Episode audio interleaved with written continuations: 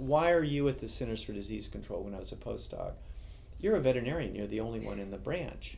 And I would say, well, you know, I understand uh, viruses. And oh, by the way, I was here at a time when you didn't have human retroviruses. And, you know, we, we're telling you something you don't know. And by the way, to us, um, we're all warm bodies. Virus Yes. doesn't care. Yes. And if they can get a receptor, if they can replicate, that's their goal. And so learning, you know, about uh, things like cat viruses, what they can tell us about helping cats, Yeah.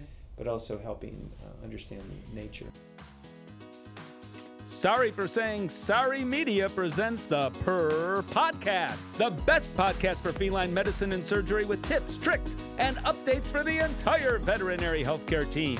If you're dying to know more about cats, keep on listening. Here are your hosts, Dr. Susan Little, famous cat vet and textbook author, and Dr. Yola Kerpenstein, talented surgeon and social media geek. Hello, this is Dr. Yola Kerpenstein. And I think it's Dr. Susan Little. Yeah, I think it's Dr. Susan Little too. Yeah.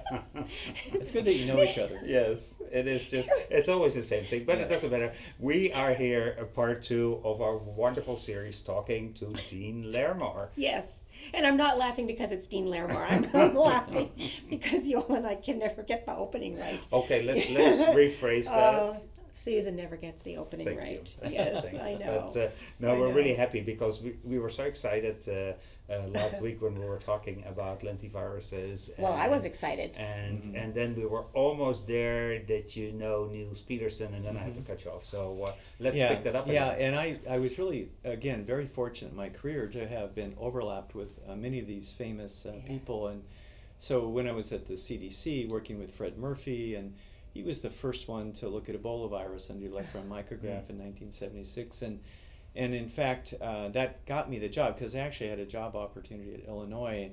But I was uh, interviewing for the job at CDC, and he was pointing out all the people around the lunchroom that were, you know, the discoverer of Legionnaire's disease and first Ebola. I said, I want to work here. So um, going there, though, it was a wonderful opportunity, and I, I'm forever grateful for the CDC to have that opportunity. But I wanted to get back to a university at a, and also a veterinary college.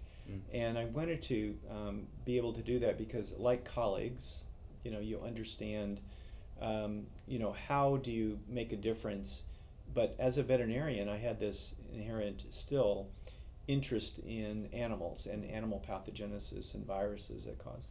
And so um, Richard Olsen, um, you know, you know, started recruiting me to Ohio State, and he was about retired by that time. He had um, helped uh, develop the first feline leukemia Yeah. virus vaccine. Yeah.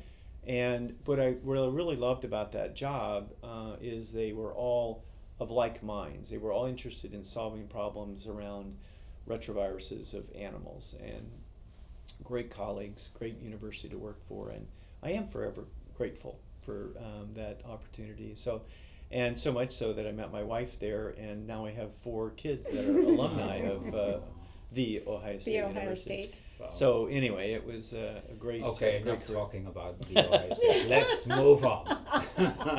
and uh, you were asking me about how I became dean Yeah. in Yeah. 2011 when the kids were grown and in Mhm. college. Um, got a call from a friend uh, at UC Davis that said this might be a good fit, and you know we're at you know things happen in your career that have to be at the right time in your career too. Mhm.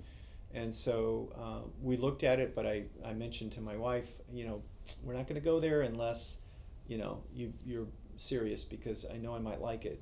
and it was a wonderful opportunity. It was a really good fit. Uh, the One Health approach was alive and well, and it's kind of within the DNA.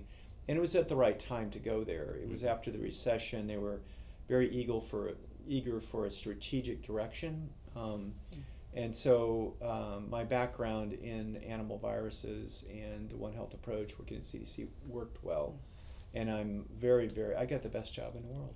You know, it strikes me listening, and for those of you, hopefully you've listened to episode one of this podcast, because if you haven't, you really need to listen to episode one. It strikes me that if you just take a superficial sort of reading of the story you tell, it looks like um, you were given these amazing chances and like things fell into your lap.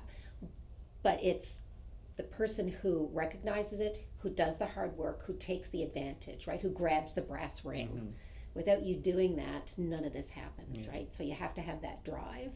So I love that when I hear stories like that because it's not only did everything happen at the right time, but you had the bravery and the the courage or you know whatever you want to call it to say, yeah, I'm doing it. Well, I, you know, I think about that with our students. Yeah. Uh, when they talk about, should I take this internship? Should I, Yeah.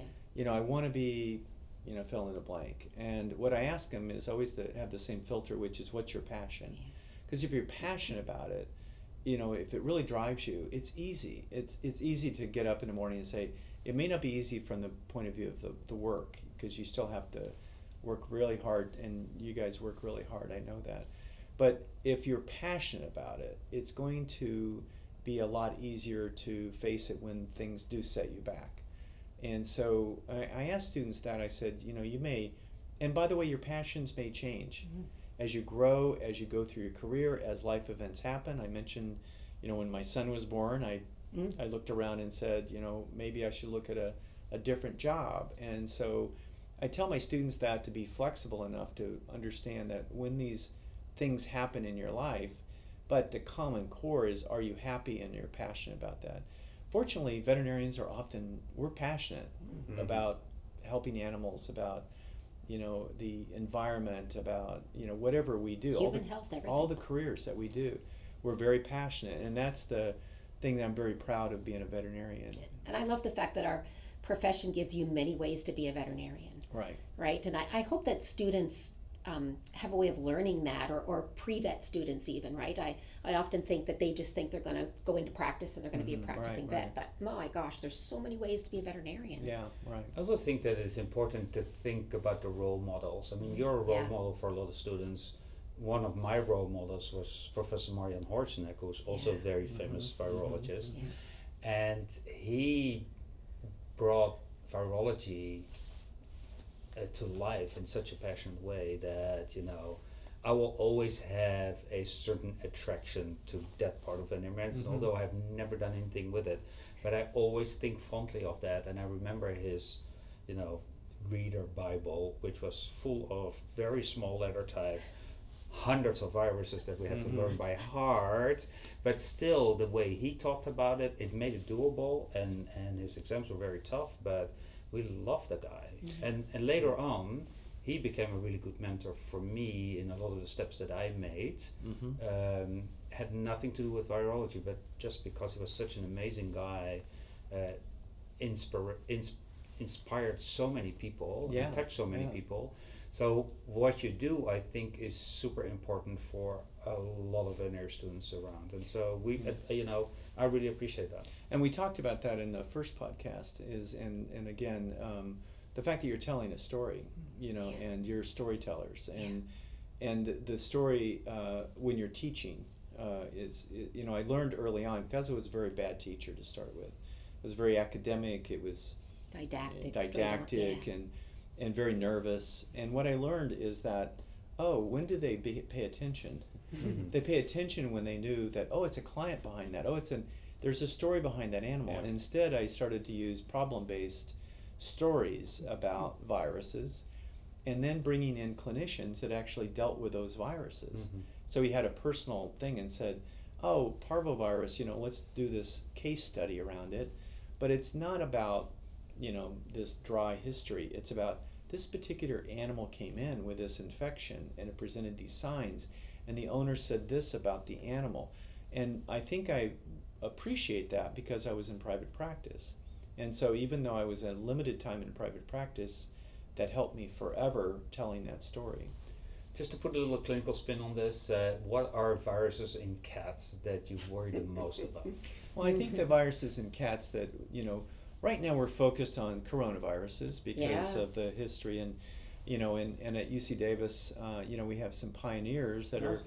Using the same drugs that are uh, effective. Um, and this is uh, published so we can talk about it.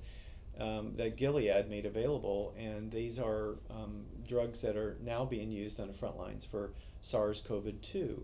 But if you look, if you think about it, we know about coronaviruses in cats, and we know that how they they replicate. We know that they can be a problem as they mutate and evolve, um, and they're deadly in some cases. Other cases, they're carried Yep. with the cat. Benignly. And so what I'm fascinated about with cats is um, being a retrovirus person, obviously with feline leukemia virus and feline immunodeficiency virus, is the evolution of the host and the pathogen Yeah. over time. Yeah. And what are the epidemiological factors that lead, you know, like male cats to be more infected by, you know, the, the viruses and obviously the their environment, Yep. their ability to get out in nature and bite and scratch and transmit the viruses.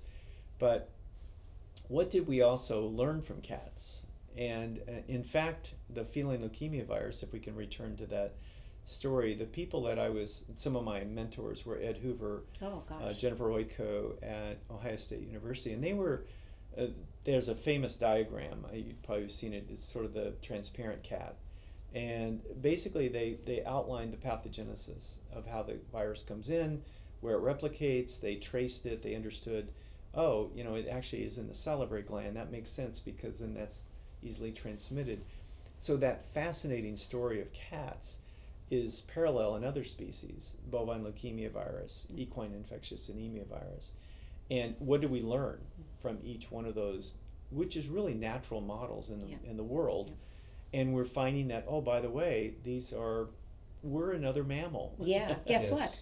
and people often ask me that. They said, um, why are you at the Centers for Disease Control when I was a postdoc? You're a veterinarian, you're the only one in the branch. And I would say, well, you know, I understand uh, viruses. And oh, by the way, I was here at a time when you didn't have human retroviruses.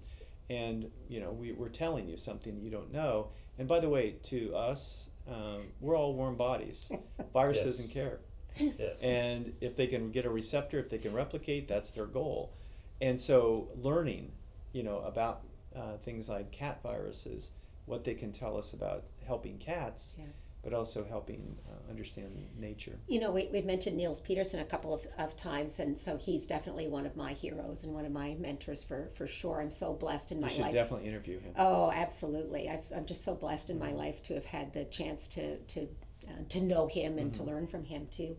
Uh, but he's often said, I've heard him say that he was at the right place in the right at the right time. You know, when uh, at the right place, the right uh, the right university when FIV you know Yeah. became discovered, and and uh, I suspect he'd say the same with FIP, and I think I suspect he'd say the same right now because of coronavirus is the work that you know, uh, uh, his group and other groups have done on the anti-retro, uh, I'm sorry, the antivirals for that disease, and like, where are we right Yeah. now?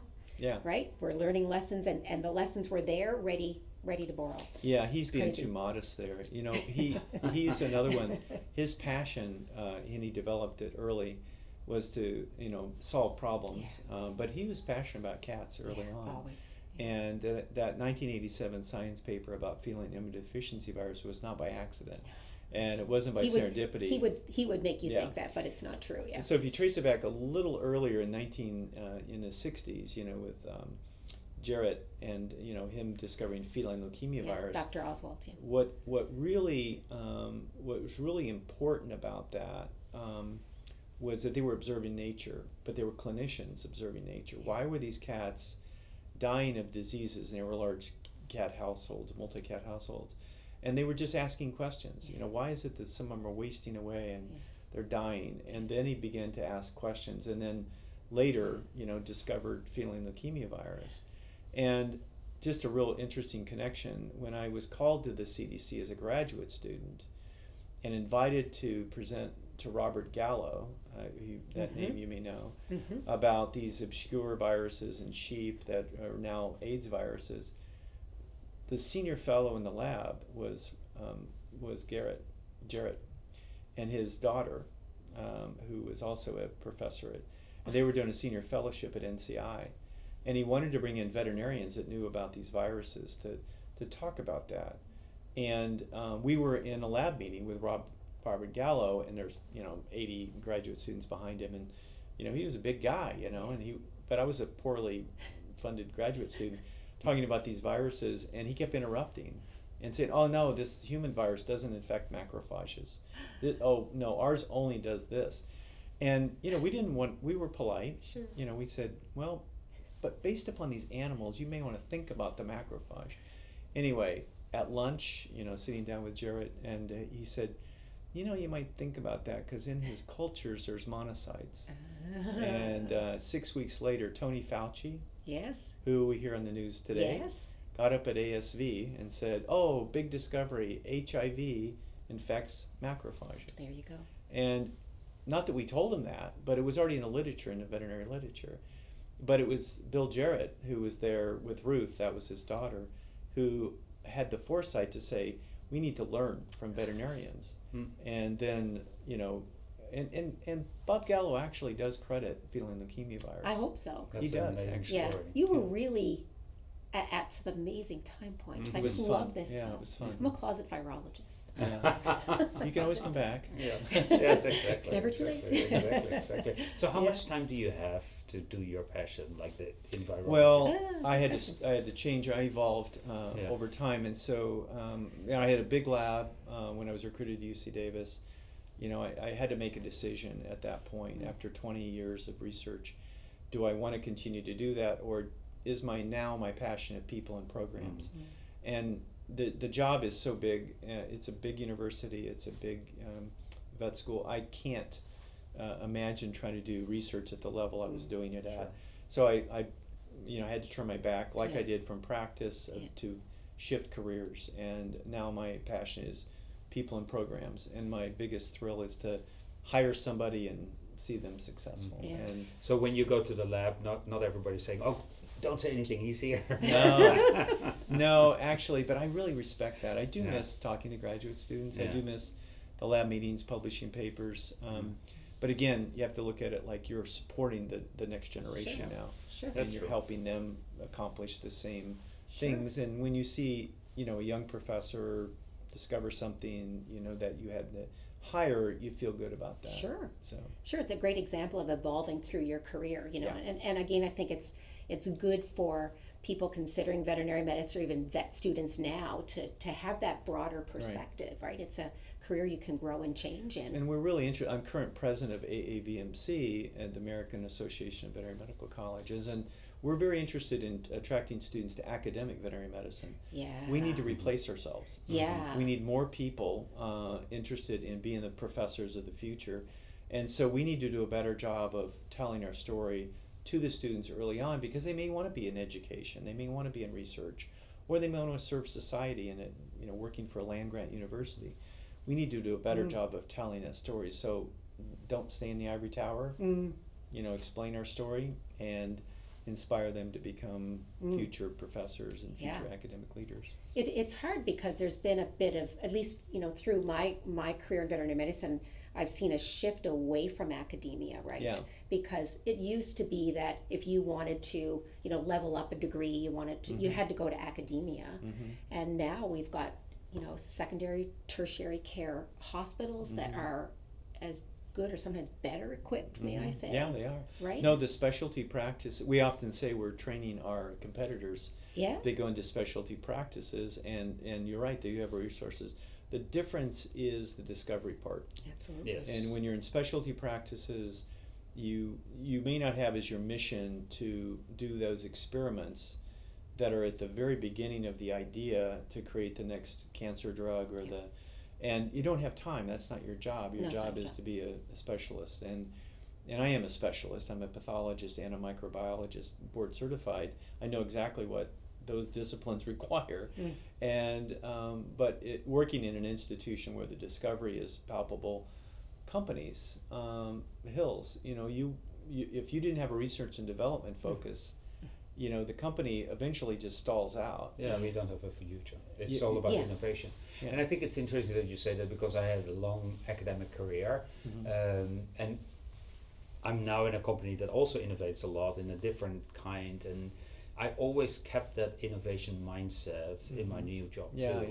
yeah. Uh, but it's funny because you showed me the slide that was just projected today about when we started this hands-on lab at Utrecht without any animals, which Mhm. was quite revolutionary for that time.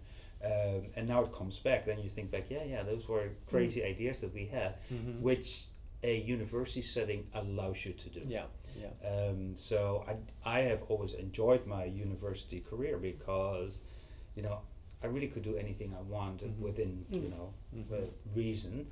Um, and what you need for innovative mindset is to be allowed to fail Yeah. and Yeah. university allows you to do that Mhm. so you you get a little bit of money you can try it Mhm. out if it doesn't work good universities say okay now it's enough you have Yeah. to try something else Yeah. um, and because you have now the number one university what is Mhm. the secret behind Well, I, I think it does come down to people, you know, Mhm. and as you know, uh, because you were in academia and you know from all Mhm. your experiences, it's really the people. And and so if you have, what I like to say about UC Davis is that um, when you walked when I walked in the door, every single discipline had an attitude they wanted to do more. Mm. They wanted to be the best in their profession. So if it was, you know, with thirty disciplines, you know, or or more, you know, they wanted to be the best cardiologist, they wanted to be the best geneticist, they wanted to be a microbiologist, whatever it was.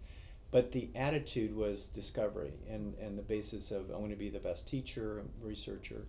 So it's a high performance environment Mhm. and it feeds off of each other. If you're around a lot of other high performers, you really want to, you know, you gain from that, uh, and you you feed off of that, and it's it's exciting to be in that environment. It's it's scary sometimes because you Mhm. feel like how can I compete against the, you know, my colleagues. But I think the environment, um, but it starts with the people, and what we're trying to do is make a foster a supportive environment, paying attention to things like the the wellness Yeah. of the individual as well to you know like you know career development of the individual. So everybody has their own individual career development but you really want to support them. And as a dean i feel an obligation to find them resources to you know sending them to leadership conferences to the students exposing them to careers that could be global or it could be you know in california. But it's really our obligation to see. And then they they sort themselves out you know. Um, but the environment and the people um, and um, that creative atmosphere is really and the support of the university. We have a highly supportive university and uh, i'm very happy with that. What's the hardest thing you have to do in a, as, as a dean? Oh, that's a great question. Yeah. The thing that probably is is you know the most uh, difficult is when you have to make a decision where you don't have unlimited resources and you have to, you know, you have to tell somebody we can't do that. Uh, say no. Um, to say no. Yeah. and so the framework that we use is strategic planning, and we really have a plan that, you know, it's about our mission statement is quite clear. It's advance the health of animals, people, and the environment.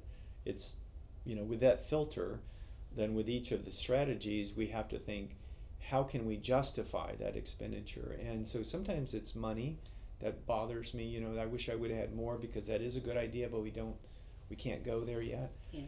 probably the most difficult in my um, uh, now going on nine years as dean was we had a student murdered. oh wow Yeah, and she was three months from graduation. When was this? This was about four four years ago, goodness. and it was a shock to the system that just ripples throughout an entire community and actually nationally. We had other Oh. vet schools that responded to that terrible event. And you know, your immediate thought is, you know, the support of the students, support of the family, and so you know that those are that's the worst memory I have I'm of sure. being a dean, and it's also the best memory because of the, the way everybody came together. Mhm. But for a while, and at commencement, we had her parents walk Oh, with her gosh. service dog across the stage. I couldn't speak yeah. about it. I I in fact, the very first time at commencement, I was three months of silence because I couldn't talk. And you know, it's because I kept envisioning my my daughters were the same age, Sure. and to have that immediate um, terrible event happen. So probably that would be the worst memory and the worst situation possible when you have something like that happen. Now that's balanced by all of the wonderful things that we see. You know, I like to say a miracle happens every day. It seems like, and, and you, you, you know that because you, you're veterinarians. But when you see the miracles, you have to embrace those as well to Yeah. balance It's a good lesson, isn't it? Yeah. Yeah, I think we easily get overwhelmed by the negative and the not so good. It always seems to have a bigger presence, Yeah. even in your professional life. Yeah. So I think it's really good to recognize the good stuff and take a minute and say, Yeah. that's good. And be thankful. Be thankful for it. Yeah. Yeah. And I'm absolutely. thankful for you guys interviewing me. Uh, we are too. No, we are too. I, I, I have to say that that um, you you've approached this very well because we get we, we get a lot of nervousness when we ask In the people beginning. in the beginning we get a lot of nervousness and people want questions in advance and they want to know what we're going to do And and you just like that. sailed in here and sat down and I have one more fun. question before we, we end, uh, Yeah. end the show, uh, and that is um, tell us a little bit more about what your goals were as president of AAVMC. Yeah. yeah And, uh, and, and, and a question that goes with that is uh, one of the things that is highlighted a lot in veterinary medicine is now the negative part of veterinary medicine and Mhm. the struggles that young Yeah. people have. Well, I think the the you know when you're in a in a and you're representing, you know we have fifty three members now, and it's an international organization, with not only the United States but Canada, Mexico, Caribbean, Australia, New Zealand, Europe. Yeah. Um, you know we That was the first. Uh, exactly Ah. exactly University. yeah yeah Utrecht. Um, but I think when we think about uh, what our obligation is, um, it, it- you know, when you think of it that globally, it's to represent what the what the members need, you know, what the profession needs, and so right at the top of the list, if you look at the new strategic framework, it's all about education, Mm. and that's what we are an association about education. At the heart of that is the student, and how do we become better educators? And so, um, part of that education sure there's the technical aspects of being a veterinarian and all of the things we know that we have to pass for accreditation but it's also all of the other things you know and mental health and wellness for example so we we do um, investments in wellness summits you know and we with partnership with the avma so part of my goal would was not to say this is my mhm. you know it's it's been my philosophy it's about us. And how do we bridge us together to to do greater things? And greater things could be as simple as new programs to recruit students showing them the wonderful opportunities that i've had as you know in academic veterinary medicine to uh, in, in helping our, our faculty with wellness programs to telling our story to the world uh, that veterinarians play a vital role in everything from COVID 19 uh, right now and what role we play to add data to that, to new treatments that are parallel to that. You know, we're relevant to what's going on in the headlines every day. this minute yeah Yeah. And so part of the role of uh, being in this, you know, I'm very privileged to be in this position. I'm very humbled by it. Is to what can I do in this short time period? You know, your presidency is really only a year. You have a three year window, prior president, past president. But during that time is working together with the members and all your colleagues. And I'm so thankful because there's so many people I respect in this organization that it makes it easy. Uh, in fact, uh, you know many of them, and I'm proud of the fact that you know at the podium today when I was looking out, I could call him by first name. yeah Yes. it's pretty good It's, it's Yes. fun. It is still a small world, veterinary medicine, and I'm um, often re re-impressed, impressed all over again by what good people we have. Yeah, yeah. We have amazing people. And also the public trust is dependent Yeah. upon that, and we can't forget that. No, absolutely. And you were followed by Dean Markel, That's right. Ah. uh, That's right. also a, a famous person, and he is even more famous now because of uh, the little stunt that they did during Yeah, the Super the Bowl. Super Bowl. Yeah, uh, Mark. By the way, I just want to point out is a UC Davis graduate I see. and a distinguished alumni. Excellent. Uh, he will be very happy to yeah. hear that. too. By the way, I told Mark, I said, um, you know, thank you for helping tell a story Yes. about comparative oncology yes. and a big, bigger audience, Yeah. right? And also, can we have those WeatherTech car mats because I really like them. So I told them all. I said, Mark is going to give out WeatherTech car mats to everybody, That's awesome. and you get one, and you get one, and you get one. and everybody said, Yay, we like it, we like it. So he's never going to forget me. Probably not. Mhm. yeah, you're making friends very Very easily.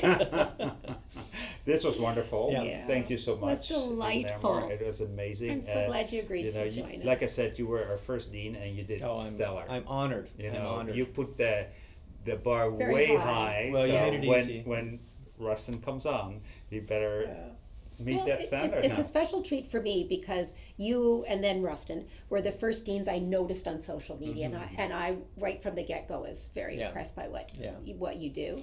It it just I went wow, like yeah. Yeah. I want to follow that a man. lot of, a lot of common purposes, yeah, for sure. But thank you for what you guys do, and um, you know, you're ambassadors to our profession. You you know, you have a, a great audience, and uh, we appreciate all what you do. Thank you so we much. appreciate that. And Yes. Susan, do you want to say anything? Oh no! Um, how come you never do the ending part? How come Yeah. you always make me do I the ending part? start.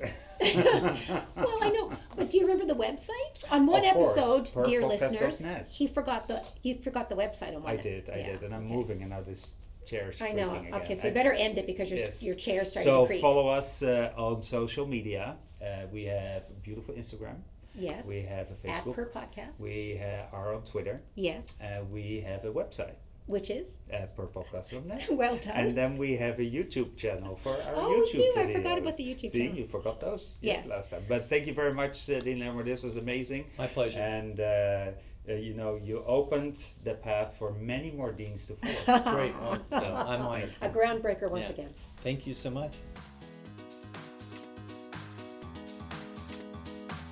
Dr. Susan Little is a feline medicine specialist with two cat only hospitals in Ottawa, Canada. She is best known as an international speaker and as the author and editor of two textbooks The Cat Clinical Medicine and Management and August Consultations in Feline Internal Medicine. Along with three cats, she also admits to owning two dogs, and you can follow her on social media with the handle at Cat Vet Susan. Dr. Ursula uh, Kirpensteijn is a diplomate of the American and European College of Veterinary Surgeons and a big cat fan. His specialties range from surgical oncology and reconstruction to minimally invasive surgery. He is the author of two textbooks on basic and reconstructive surgery. Did you know he was allergic to cats? Jolle works currently at Hills Pet Nutrition. You can follow him on social media with the handle at GVE TSX. This episode is made possible by the generous sponsorship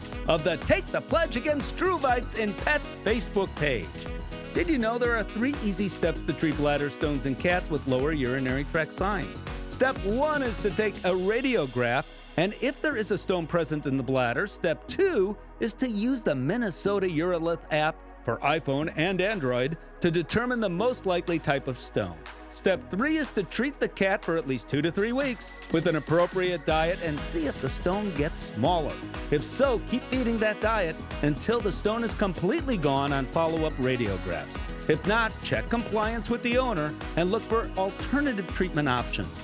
Join veterinarians worldwide to take the pledge not to remove struvite stones by surgery anymore. The opinions of this podcast are those by Dr. Susan Little and Dr. Jolle Kirpensteijn. Veterinary medicine is a complex profession, and often there are multiple diagnostic and therapeutic options for different disease processes. If you're a pet owner with questions, please go to your local veterinarian. If you're a veterinary professional, ask your questions on our Instagram page at Per Podcast.